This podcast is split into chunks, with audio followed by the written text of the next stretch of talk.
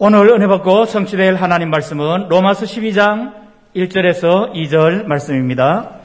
그러므로 형제들아 내가 하나님의 모든 자비하심으로 너희를 권하노니 너희 몸을 하나님이 기뻐하시는 거룩한 산제물로 드리라. 이는 너희가 드릴 영적 예배니라. 너희는 이 세대를 본받지 말고 오직 마음을 새롭게 함으로 변화를 받아 하나님의 선하시고 기뻐하시고 온전하신 뜻이 무엇인지 분별하도록 하라. 아멘. 신앙 고백합니다. 주는 그리스도시요 살아계신 하나님의 아들이십니다. 아멘. 우리 해외 성도들 서로 다 서로 인사합시다. 말씀을 삶 속에 실천합시다.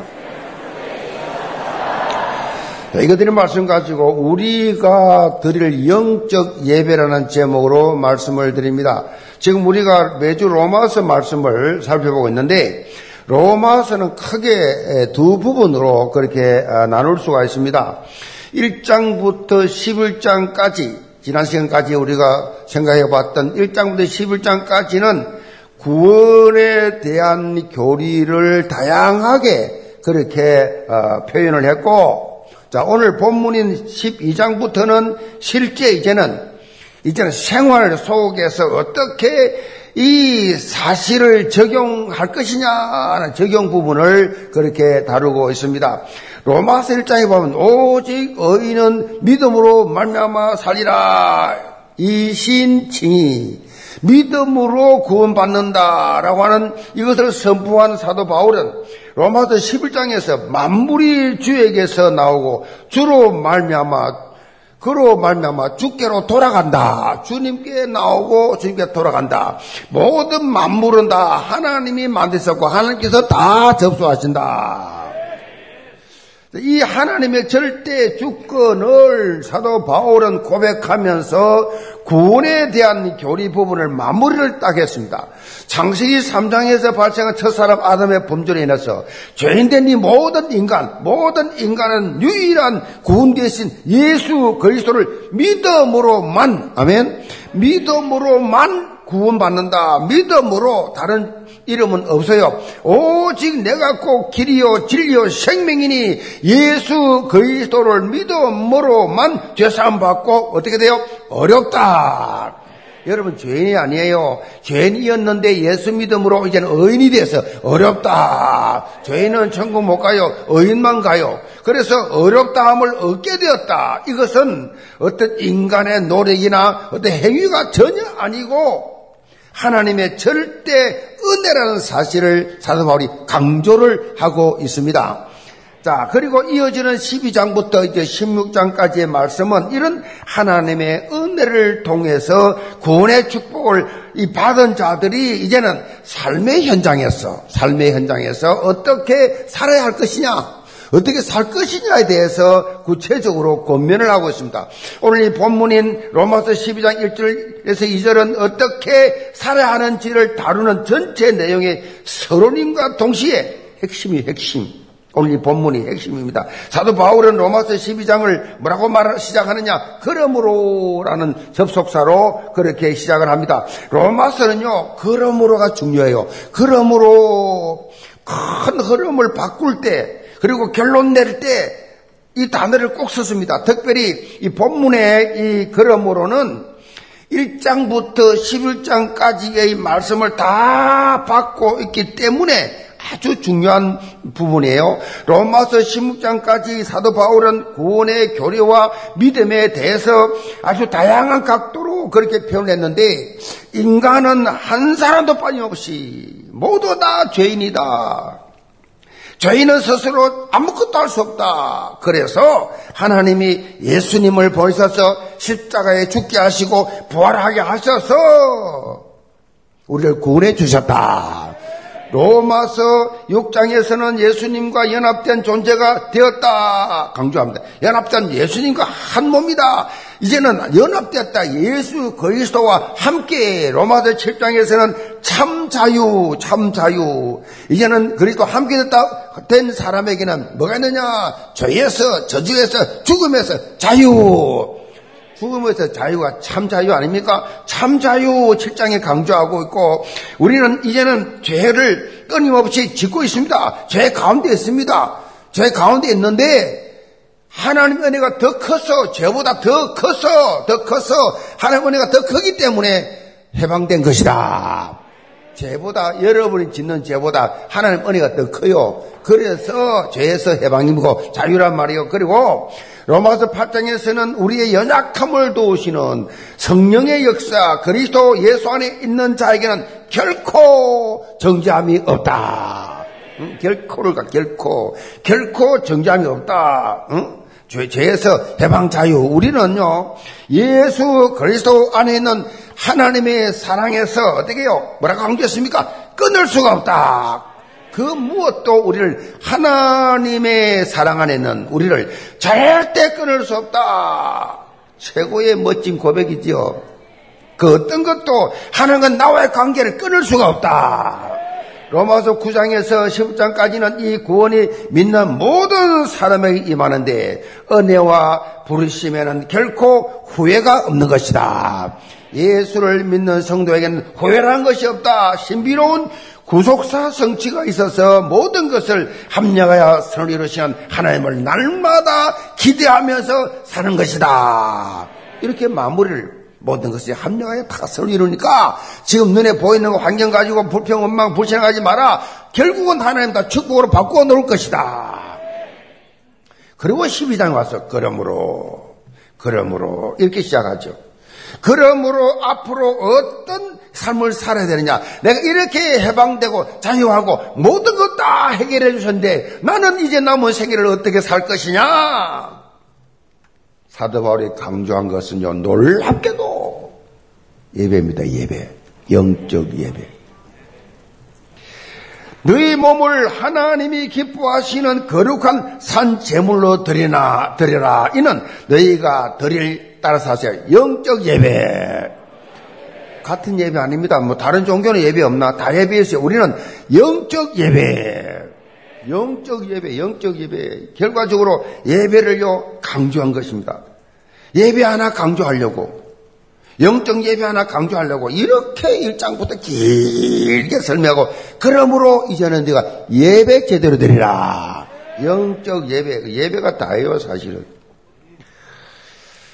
우리가 신학적으로 자세하게 접근을 했기 때문에 예를 모를 수 있지만은 이 로마서 11장, 1장부터 11장까지 말씀 속에는요, 인간론, 이것도 기독론, 성령론, 구원론이 다 들어있어요. 이 속에 가득 차 있어요. 그런데 이런 모든 신학과 이 교리와 믿음이 한 가지 목표를 향하고 있어요. 이 모든 것이 한 가지로 그게 뭐냐? 영적 예배예요. 여러분 인생 중에서 가장 중요한 것이 뭐냐? 구원받은 자에게 있어서 제일 중요한 것이 예배다, 예배. 예배란 것입니다. 영적으로 다르게 가는 신앙인의 이 현실을 깊숙이 들여다보고 타협 없이 하나님 말씀을 강력하게 선포합니다. 이 시대의 선지자라고 부르죠. A.W. 토전 목사님이 특별히 예배의 중요성에 대해서 강조했습니다. 예배는 복음주의 교회에서 되찾아야 할 잃어버린 보석이다 그랬어요. 되찾아야 할 잃어버린 보석, 보석을 잃었는데 찾아야 된다. 예배는 보석이라는 거지요. 보석. 하나님이 받으시는 참된 이 예배가 상실된 지금 시대의 안타까움을 표현하고 있는 겁니다, 지금. 예배가 다 상실됐어. 토조 목사님은 그리스도인들의 모든 실패는 예배의 영광을 체험하지 못한 데서 기인했다 그랬어요. 왜 실패하냐? 왜 나는 하는 것보다 잘 안 되냐? 나는 왜 늘 몸이 아프냐? 나는 왜 우울증에 걸렸냐? 나는 왜 이렇게 늘 공황증에 고통을 당하느냐? 잘 들으세요. 나는 왜 인간관계가, 나는 왜 하는 것이, 모든 것이 이유 없음 예배 실패예요.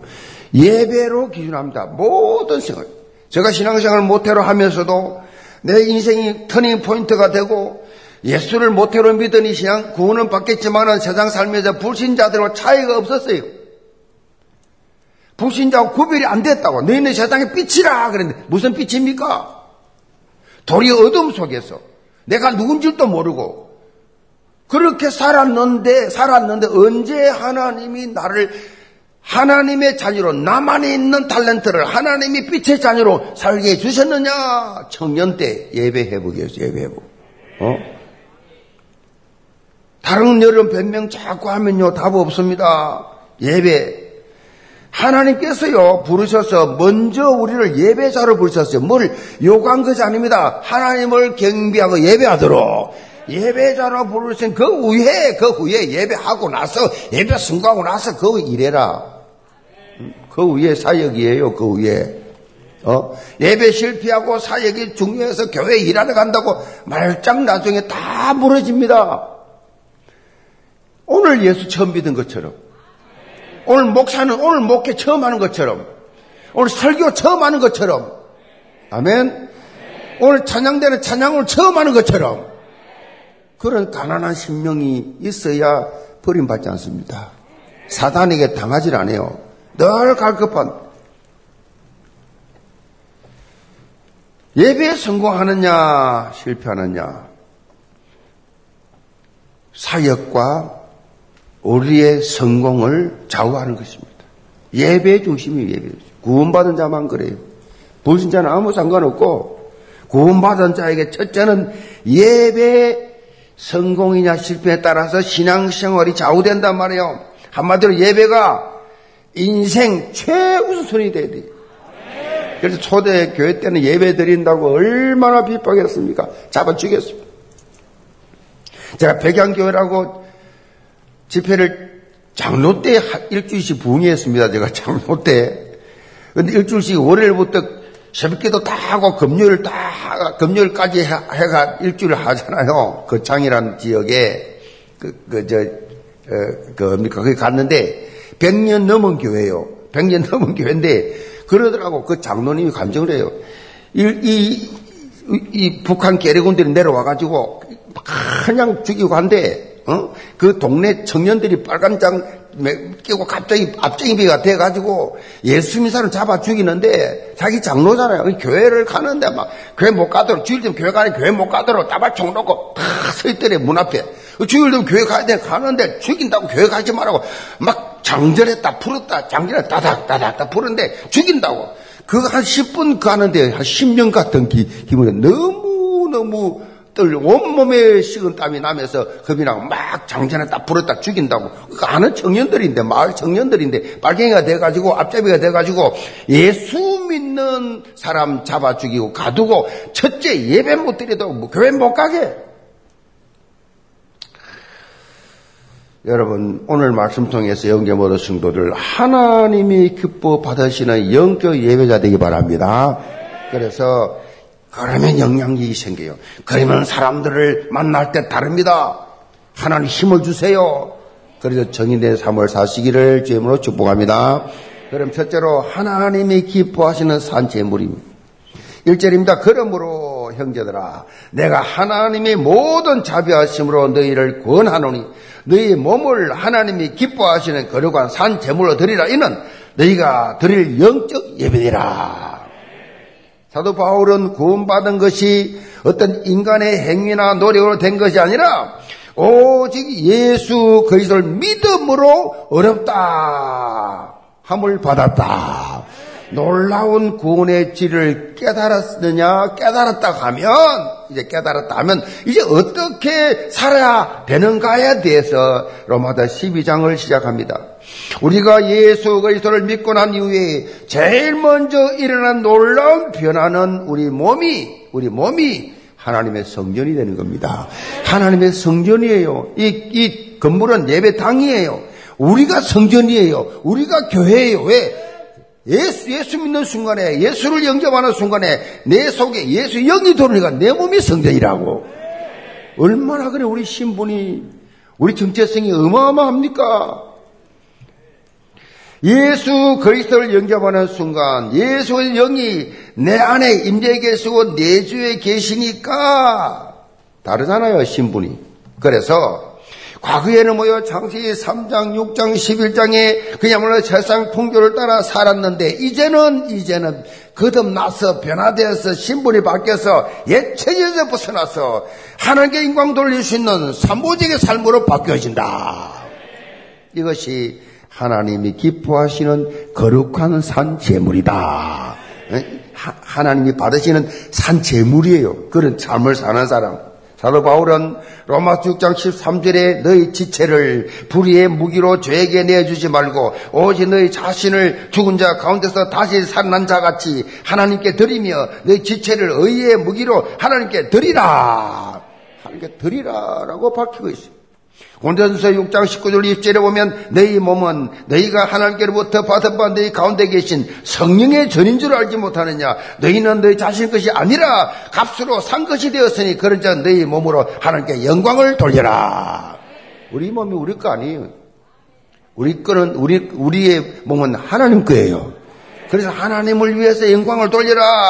강조하고 있습니다. 우리는 값없이 구원을 받았지만 그 구원은 예수 그리스도의 값비싼 희생을 통한 십자가 대속을 통한 이런 어마어마한 은혜로 주어진 것이다. 그 은혜에 감사한다면 우리의 삶이 구원받은 자답게 하나님을 기쁘시게 하는 의의 무게의 삶으로 그렇게 바뀌어져야 한다. 특히 너의 몸을 하나님이 기뻐하시는 거룩한 샘, 산, 산 제물로 드리라 라고 하는 이 말씀은요, 우리의 삶 전체를 하나님께 드리라는 말씀이에요. 너희 몸을 산 제물로 드리라. 여기서 몸은요, 헬라말로 소마라. 소마는 우리가 가지고 있는 육체적인 몸뿐만 아니라 우리의 전 존재를 하나님께 드리는 거예요. 그게 예배예요. 우리가 가지고 있는 모든 소유, 우리의 모든 교회 꿈, 우리 자녀까지도 다 포함해서 드리는 것입니다. 아멘. 다 드리는 것입니다. 한마디로 우리의 모든 생활 영역에서 하나님이 기뻐하시는 삶을 살아라. 하나님이 기뻐하시는 삶. 우리의 몸을 사용해서 하던 모든 일의 모든 것을 우리는 하나님 중심으로 해야 돼요. 하나님께서 하나님 앞에 이렇게 시작이 되지. 바울은 이런 삶이 우리가 드릴 영적 예배다. 예배당에만 나와서 드린 것이 아니라 삶 전체가, 삶 전체가 모든 삶이 여기서 영적이란 표현은 헬라말을 로기코스라는 말, 로기코스란 말은 합리적인 뜻이야. 합리적이란 뜻인데 무엇이 그러면 합리적이고 합당한 것이냐? 하나님이 베푸신 놀라운 긍휼과 자비를 생각한다고 하면 하나님 은혜를 정말 받았다고 하면 하나님 나를 구원해 주신 걸 확실히 믿는다고 하면 하나님이 내 모든 죄를 사해 주다는 사실을 믿는다고 하면 나의 전부를 바치는 것이 합리적이지 않냐 이런 말씀이에요. 독생자를 버리기까지 나에게 베풀어 주신 하나님의 놀라운 은혜와 사랑 이 사랑을 생각한다면 내 삶의 모든 영역, 이걸 다 하나님을 기쁘시게 해드리는 건 지극히 정상 아니냐. 바울은 이런 당연성의 이유를 가지고 매 예배에 성공하라는 것입니다. 매 예배 성공. 나를 예배 성공이 뭐요? 거룩한 산 제물로 드리라. 내가 재물이요. 나의, 나를 거룩한 삶을 드리라. 이걸 강조해서 특별히 오늘 본문에서 우리가 드릴 영적 예배라고 예배에 대해서 강조한 것을 보면 영적이지 않는 예배도 있다는 얘기예요. 음. 다시 말하면 하나님이 받지 않는 예배도 있다는 것입니다. 하나님이 받으시는 예배, 하늘 받지 않는 예배 따로 있어요. 구약 성경에 보면 하나님이 기뻐 받으시는 제사, 구약 때는 제사라 그랬지 예배를 신약에는 예배라 그러고 자, 예배에 대한 내용이 많이 나오는데 이사야서, 예레미야서, 아모서, 호세아, 미가서 등에 보면은 그렇게 구체적으로 나옵니다. 하나님이 기뻐 받으시는 제사. 이 가운데 이사야 일장에 보면 이스라엘이 왜 잘 들으세요. 국가적인 큰 위기를 당했느냐? 왜 국가적인 엄청난 고통을 당하게 되었느냐? 왜 그렇게 아픔을 실패를 당하게 되었느냐? 당시 상황을 보면요. 이스라엘이 정치적으로나 경제적으로나 외교적으로 실패한 것이 아니에요. 이스라엘 백성들이 예배가 무너져 버렸어요. 예배가 무너졌기 때문에 총체적으로 난국에 빠진 것입니다. 예배가 무너지니까. 이거는 국가적으로도 그렇고 개인적으로도 그렇습니다. 이스라엘 백성들의 예배자로서의 자세를 요약한 내용이 이사야 1장 12절에 나옵니다. 너희가 내 앞에 보이러 오니 이것을 누가 너에게 요구하느냐? 내 마당만 밟을 뿐이라. 한마디로 하나님 앞에 예배한다고 나와가지고 모든 것이 뭐요? 형식화, 종교화됐다. 산 예배가 아니 형식, 뭐, 뭐 오늘, 주일이구나. 교회 가야지. 그냥 어쩔 수 없는데 하나님 내 예배 받습니다. 돌아갑니다. 그런 식으로 평생을 사는 기독교라는 종교인, 종교화 형식과 아무 응답 없지요. 그러니까 뭐 무슨 뜨거운 가슴, 무슨 증거 없죠. 그냥 뭐 이게 예수 믿고 막 뜨고 가지고 막 전도하고 막, 막 간정하고 막 어려봤다. 아이고, 그거 다 옛날에 내가 다 했어. 하나도 처음 못 해놓고 종교생활 형식화된 그러한 종교인들. 자, 이어진 내용을 보면요. 하나님의 말씀이 삶 속에 하나도 적용되지 못하는 그런 현실. 말씀은 들어요. 말씀 또 외워요. 그런데 생활 속에서는 전혀 적용하지 못하는 종교인을 보면서 하나님이 견디지 못했다. 이렇게 표현하고 있어요. 하나님이 그 외식하는 종교들 견디지 못할 정도로 그렇게 하나님이 화를 냈어요. 교회를 다니면서 말씀을 듣는데 그 말씀이 교회 안에서 끝나, 노트에서 끝나, 월요일부터 토요일까지 전혀 영향을 미치지 못해 다 잊어버려. 아무 관심 없어. 어플리케이션 적용을 못해. 자, 이 말씀은요, 우리가 살고 있는 지금 시대를 향한 메시잖아요. 우리가 코로나19 팬데믹을 거치면서 인터넷을 통해서 예배드리는 것이 익숙해져 있어요. 그런데 이것은요, 비상상대 상황에 대처한 것이지 본질이 아니잖아요. 지금 또 일부 교인들은요, 2년 이상 그렇게 인터넷으로 예배를 드리다 보니까 습관화돼가지고 그렇게 이제 그냥 습관화된 사람들이 많이 있어요. 내가 볼 때 교회 차는 게 뭐 예배, 코로나 전에는 꽉 찼거든. 꽉 2층, 3, 2부, 3 꽉 찬데 지금 조금씩 비어 있다니까. 조금만 비어 있어요, 지금. 많이 회복됐어요. 아직도 커피 마시면서 바자마 입고 텔레비도 보면서 설교 듣는 자들아. 이래야 다음 괴로워서 나오는 거예요, 이제. 어떤 분들은 그래요. 아, 이거 뭐 참 이 골프 약속이 됐는데 안 갈 수도 없고 가야 되는 주일하는데 아이고 막 가면서 예배드리지 핸드폰에 앱을 딱 걸고 예배드리면 나 골프 치면 갔지만 내 예배 드렸어. 어떤 낚시 가면서 낚시 가면서 나 예배 드렸어. 예배 드린 겁니까? 하나님을 가지고 놉니까 지금? 형식과 자기 합리화. 하나님 앞에요. 결단코 합당한 모습 아니지요. 부득이하게 몸이 아파서 여러 가지 어려운 상황에서 하나님 아시니까 그때 어쩔 수 없이 그렇게 예배를 드렸다 하면 하나님도 아시지요. 예배당에 올 수가 있는데 충분히 와도 되는데 그래서 여러분요 토요일 되면요 주일 준비해야 돼요. 토요일 일찍 자야 돼요. 주말 드라마, 주말 영화, 이런 거 보고 둘2시 1시 되고 뻑뻑하게 이래, 이래가지고 아, 새벽 때, 주일 되면 정신없이. 늦게 온 사람들은 늘 늦게 와요. 음? 그러니까 그게 영적 문제가 아니고 그 무엇이겠습니까? 성도 여러분. 토요일 되면요. 특별히 청년들, 청년들 이상해요. 거기 다 12시 전에 잠을 손해보는 그 기분인가 봐. 매일 늦게 자. 응? 그 토요일만큼은 일찍 자. 아멘. 그래, 좋은 컨디션으로 하나 앞에 나 예배하면서 예배 성공해야지.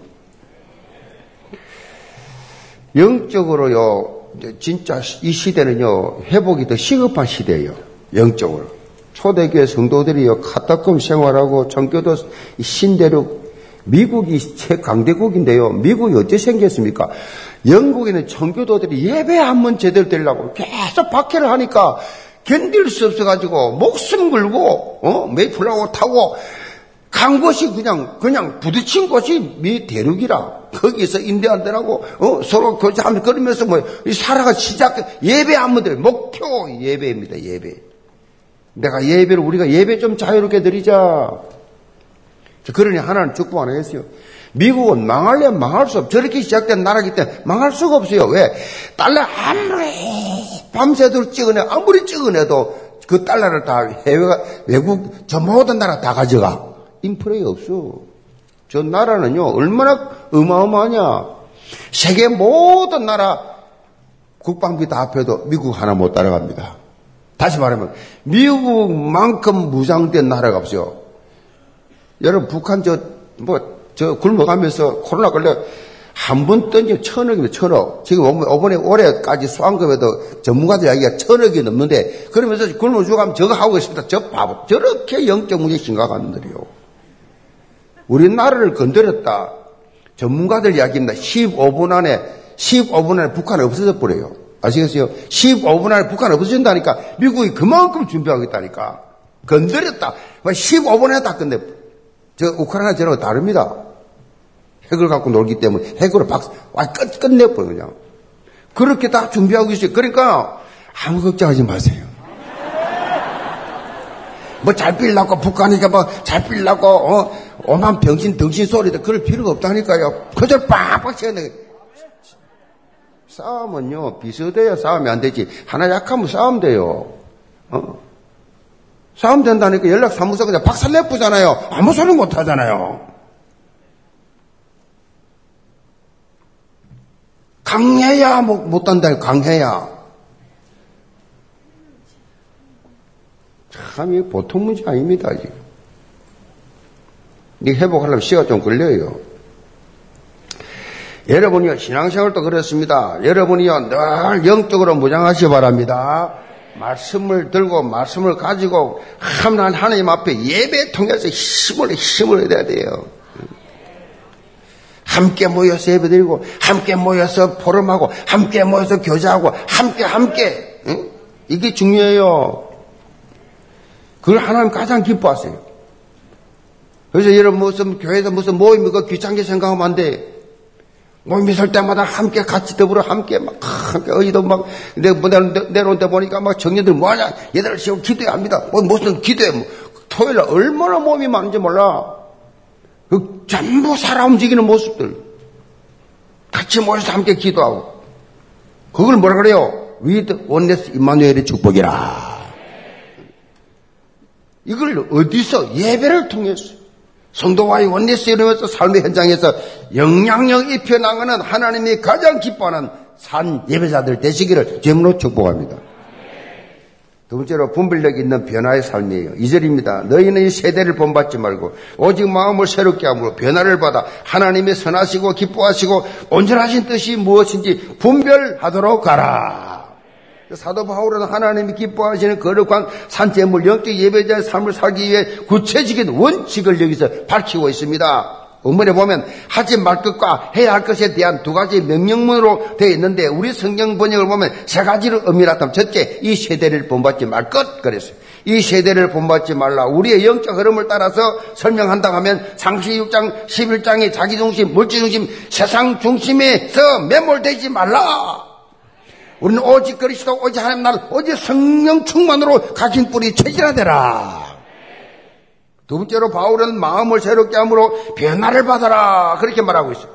우리의 마음속에 있는 잘못 각인된 것을 변화시켜야 한다. 변화돼야 한다. 우리의 마음속에 잠재되는 상처의 큰 선뿌리들이 치유가 돼야 한다. 올바른 응답 속으로 그래야 들어갈 수 있는 거야. 마음의 상, 상처가 삐딱해. 뭐든지 간에 바로 볼 줄 몰라. 상처가 많아. 뭐든지 화를 잘 내. 뭔가 원리스가 안 돼. 뭔가 안 돼. 주장이 너무 세. 전부 상처 있다는 거예요.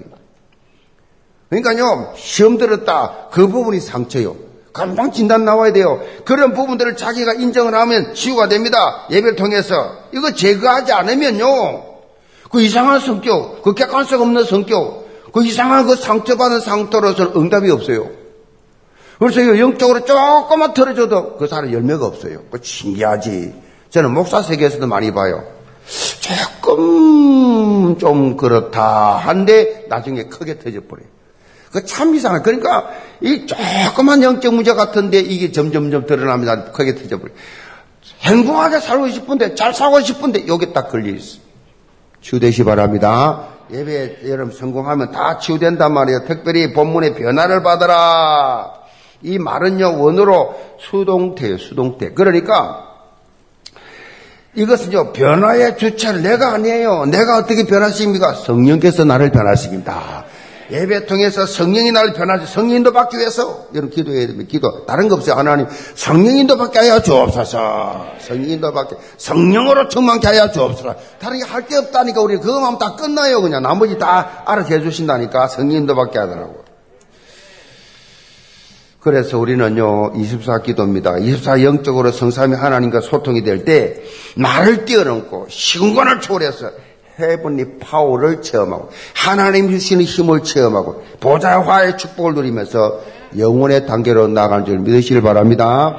바울은 마지막으로 하나님의 선하고 기뻐하시고 온전한 뜻이 무엇인지 분별하는 삶이 하나님이 기뻐하시는 영적 예배자의 삶이라는 겁니다. 하나님이 최고 기뻐하는 것, 영적 예배자의 삶이라고 밝히고 있어요. 하나님의 선하시고 기뻐하시고 온전한 뜻이 무엇이냐? 바로 여러분이 변화된 삶을 통해서 이제는 다른 영혼을 살린 겁니다. 이게 최고로 하나님 기쁘시 합니다. 변화된 삶을 통해서 다른 영혼을 살려내. 그 출발점이 뭐냐? 그 출발점이 바로 강단이에요, 강단. 여러분이 한 주간 강단 말씀을 통해서 하나님 주시는 복음의 축복을 누리게 되면 삶의 현장에서 그 영적 영향력이 나타나게 되었다는 것입니다. 어? 나타나게 된 은혜를 받은 사람, 말씀을 내 말로 받은 사람, 말씀을 통해 기도해서 응답받은 사람 다르지요. 포름이 달라요. 대화를 딱 해보면 벌써 자기 것이 자기 것. 남의 것이 아니라 자기 것이 있어가지고 이 말씀의 힘이 있고 확실히 있지요. 확신, 세가 다섯 가지 확신. 아멘. 확신이 있으니까 영향이 갈 수밖에 없지요. 음? 70인 제사를 뭐 억지로 어떻게 만듭니까? 우리가 이 복음을 가지고 강단을 통하여 은혜를 받으면 하나님이 그렇게 저절로 되게 하신다. 영향을 쫙 70지역으로 70복음만 자연스럽게 하나님에는 하나님이 아세요. 70 종족, 70 나라, 70지역, 그 모든 것 다 공적으로 2, 3천 나라, 5천 종족 복음만 하나님이 예배 성공한 자를 통해서 다 이루어 가신다. 내가 할 게 아무것도 없어요. 영어 표현을 보면요. out of sight. out of mind란 말이 있어요. 무슨 말이냐?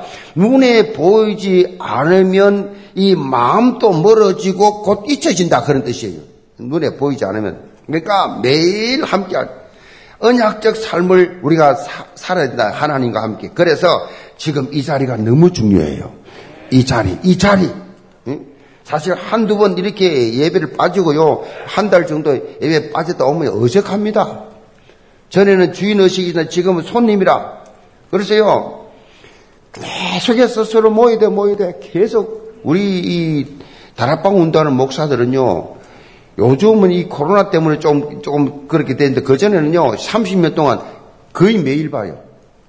일주일만 보면, 어이구, 오래간만입니다. 일주일인데 오래간만입니다. 기분 나쁘다. 그렇게 한다니까요. 일주일 월화 집회했지. 뭐 집회, 집회했지. 일주일 네다섯 번을 매 보는데 일주일 뻥 떴다. 어이구, 오래간만 어디 갔다 왔어요? 이래 됩니다. 그리고 저는 이, 어디 집회, 윤목사님 어느 집회 가도요. 제가 제일 앞에 중간에 딱, 제일 딱, 이거 탁. 그러니까 내가 빠질 수가 없는 거요. 그 내가 그랬죠. 아, 이놈의 거, 뭐, 이거는 완전히 창사라면 감옥이네, 이거. 근데 또 짜다가 빠지면요, 까요, 까.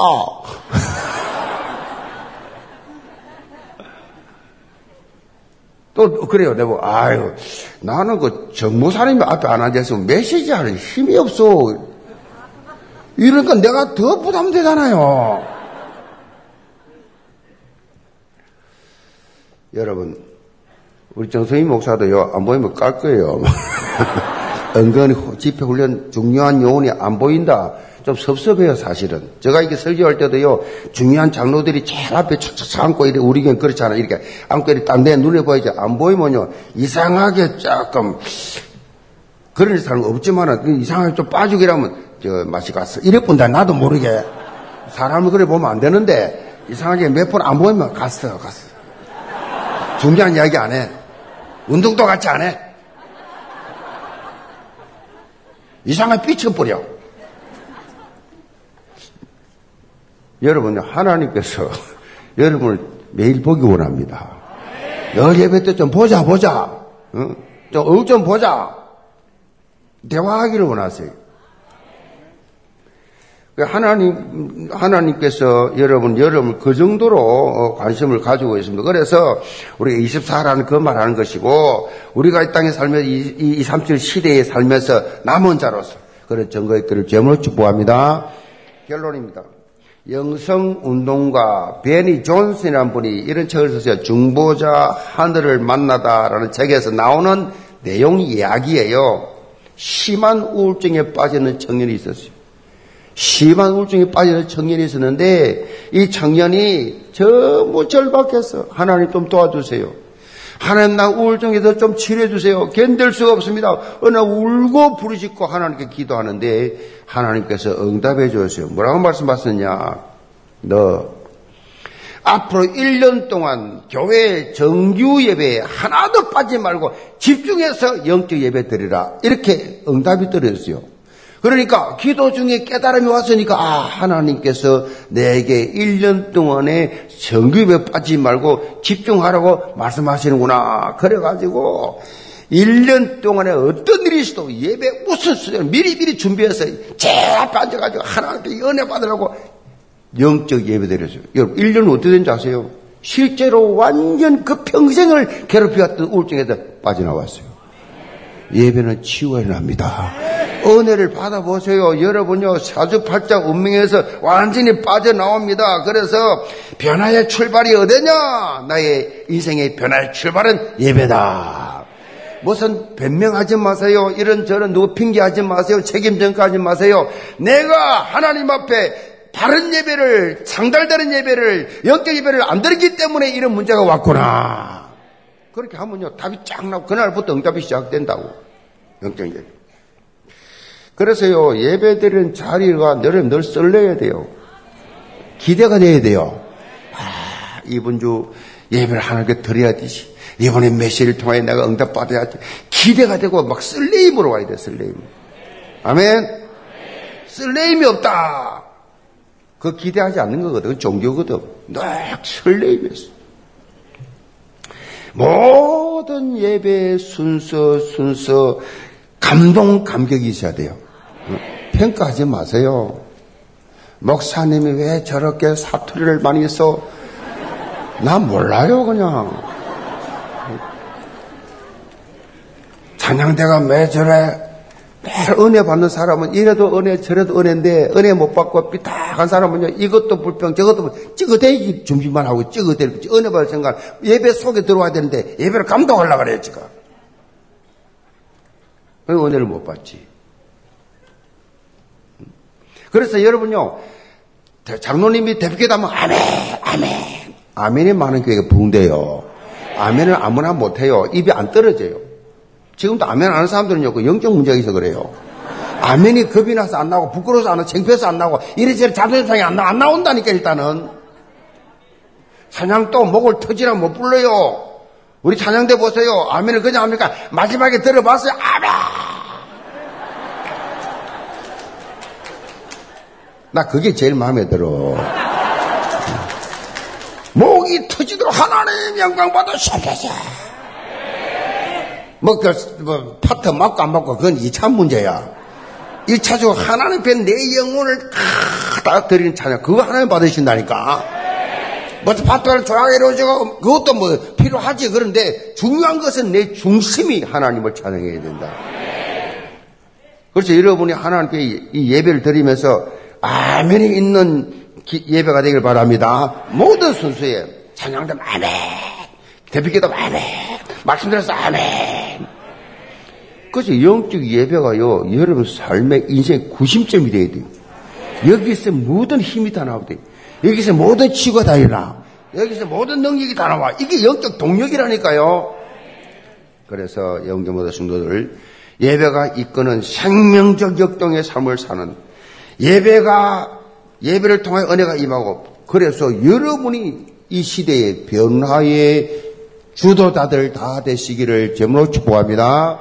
기도합시다. 아버지 하나님, 우리 영계 모든 성도들 영적 예배의 성공자들이 되게 도와주옵소서. 예배를 통하여 하나님이 기뻐하시는 사람들 되게 하여 주옵소서. 예배 속에 모든 변화가 치유가 회복이 일어나게 하여 주옵소서. 예, 소선 받들어 기도합니다. 아멘.